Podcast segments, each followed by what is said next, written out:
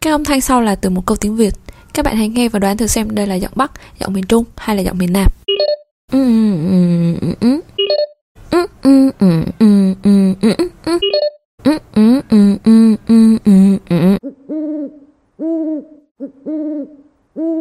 Bonjour, bienvenue à notre chaîne podcast de Viti Rouge.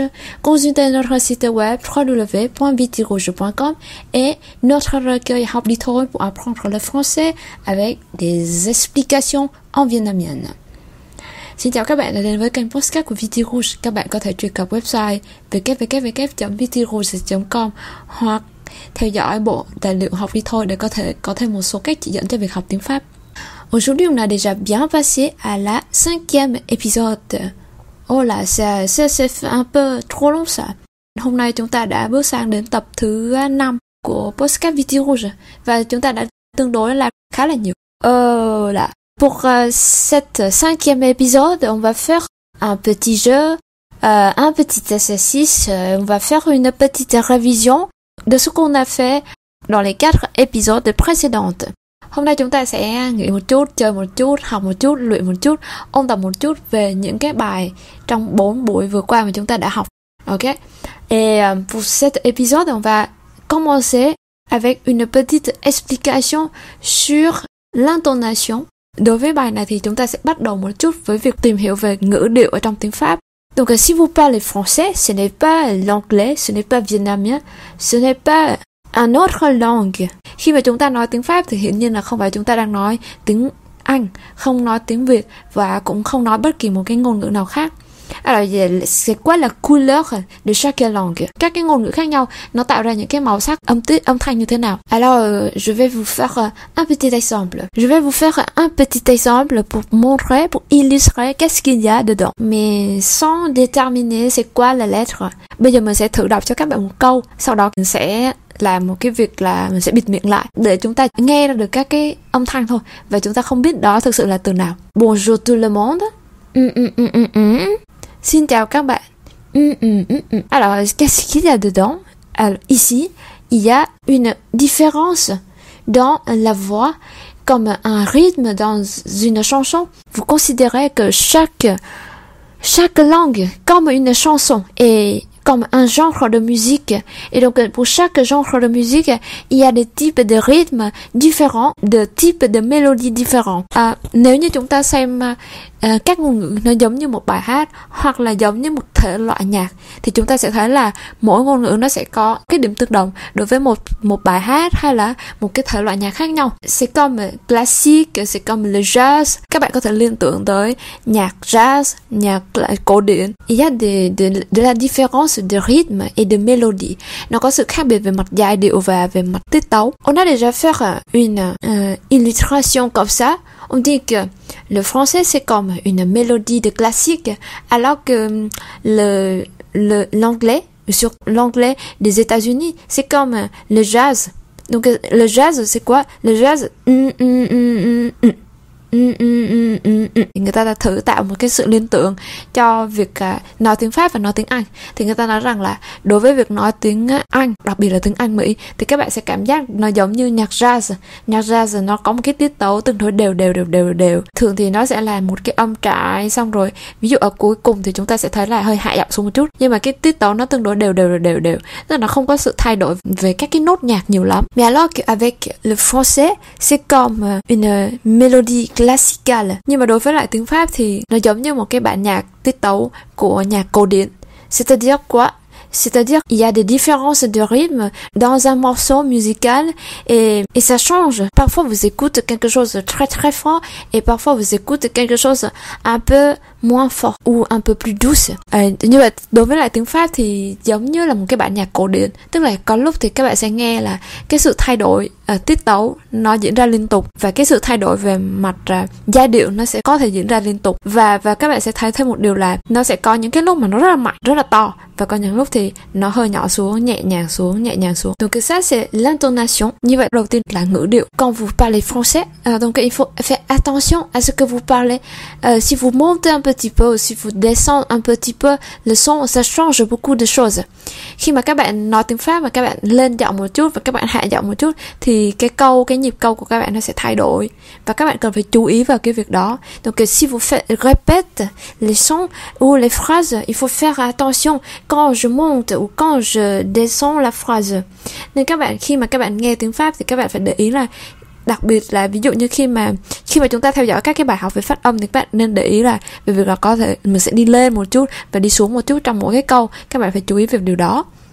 Ok, c'est-à-dire que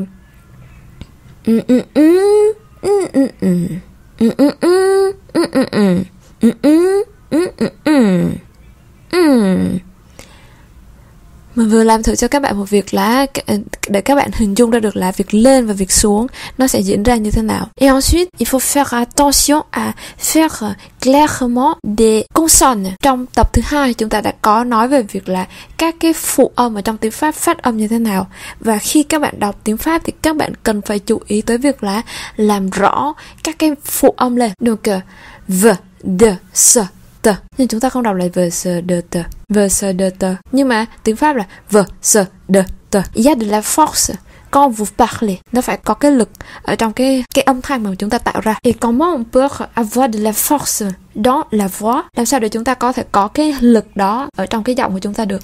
Thì các bạn phải chú ý vào cái việc là âm thanh nó sẽ được hình thành như thế nào. Il faut faire attention parce que il faut commencer avec le ventre et la respiration, ça monte vers le poumon, ça monte vers la gorge et ça sort avec la bouche. Các bạn phải để ý là khi mà chúng ta tạo ra âm thanh thì những cái hơi mạnh nhất mà chúng ta tạo ra được thì nó đi từ bụng. Chúng ta hít một hơi thật sâu vào, nén cái bụng lại. Sau đó cái hơi của chúng ta nó sẽ đi lên phổi, đi lên cổ họng và sau đó mới đi ra miệng. Alors si vous ne suivez pas ce chemin de formation de son, qu'est-ce qu'on va voir? Nếu như chúng ta không đi theo cái con đường là từ bụng lên thì cái âm thanh mà chúng ta nghe được nó sẽ như thế nào? J'essaie de vous faire un exemple. Dans ce cas, je vais lire un poème vietnamien, mais avec ce poème, j'essaie de faire des sons comme le français. Bây giờ mình sẽ thử làm việc ngược lại là mình sẽ đọc một bài thơ bằng tiếng Việt cho các bạn. Mình lại dùng các cách phát âm bằng tiếng Pháp để mình minh họa cho các bạn xem được là thưa về tiếng Việt và tiếng Pháp nó khác nhau ở chỗ nào. Ça c'est des consonnes, ça c'est la structuration des sons dans un mot.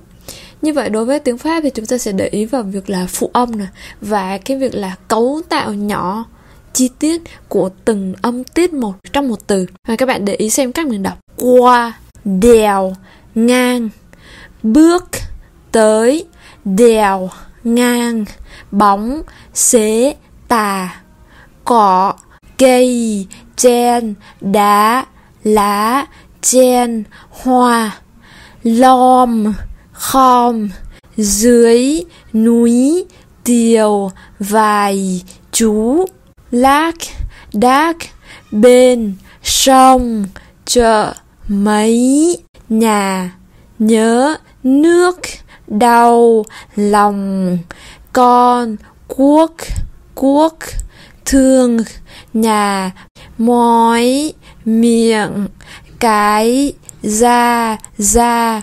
C'est fini, c'est un peu bizarre, mais c'est ça. C'est le style français quand vous essayez de lire le vietnamien. Donc ça fait beaucoup de force. Các bạn vừa nghe xong một ví dụ và trong đó các bạn sẽ thấy là cách phát âm bằng tiếng Pháp chúng ta đọc sang tiếng Việt thì chúng ta sẽ thấy nó nghe nó hơi kỳ lạ một chút. Các cái âm cuối, âm y ở cuối, cờ ai ai, cờ ai cay. Mais si vous faites la prononciation mais juste pour la avec le cou. C'est-à-dire qu'il n'y a que des sons qui se sont créés dans votre gorge à partir du cou, à partir du poumon et jusqu'au cou et ça sort à la bouche. Nếu như các bạn đọc bằng giọng cổ và hơi các bạn nó sẽ đi từ phổi lên, hơi sẽ đi từ phổi mình lên đến cổ họng, sau đó nó đi ra bằng miệng. Thì nếu như mà vậy thì chúng ta sẽ thấy là nó giống như tiếng Việt khi mà chúng ta đọc lại bài qua đèo ngang này bằng một cái giọng Việt Nam.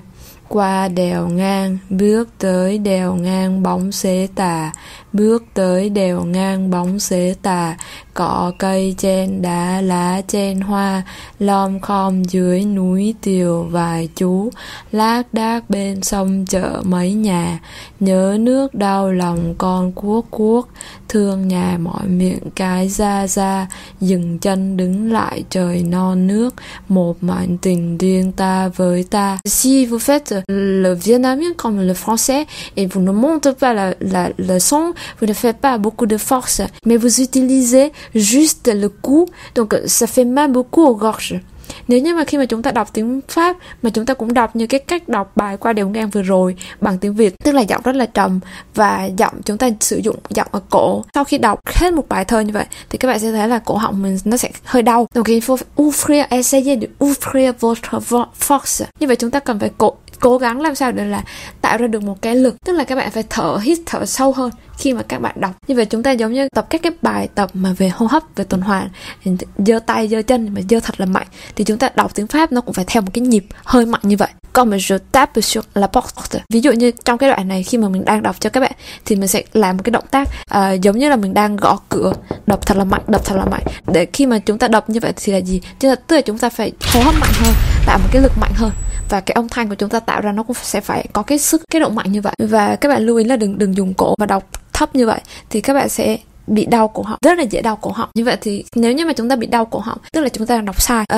Ensuite il y a aussi un autre astuce pour vous essayer de monter le son, vous tirez le menton un peu plus haut pour monter la voix. Có một cách nữa để cho chúng ta nâng cái giọng lên là chúng ta nâng cái cằm mình cao lên một chút để đẩy cái hơi nó được cao hơn. Bước tới thì chúng ta sẽ thấy là cái hơi của chúng ta nó bắt đầu mở được. Và các bạn lưu ý trong việc là chúng ta hít thở mạnh, thật là mạnh. Hít hà. C'est comme quand vous essayez de chanter une chanson mais un peu plus haut. Nó sẽ giống như khi mà chúng ta thử hát một cái bài hát mà hơi cao. Như vậy thì các bạn đọc một hơi như thế và các bạn thấy là cái bụng mình nó sẽ ho vào dần dần. Ça c'est la technique pour parler avec beaucoup de force.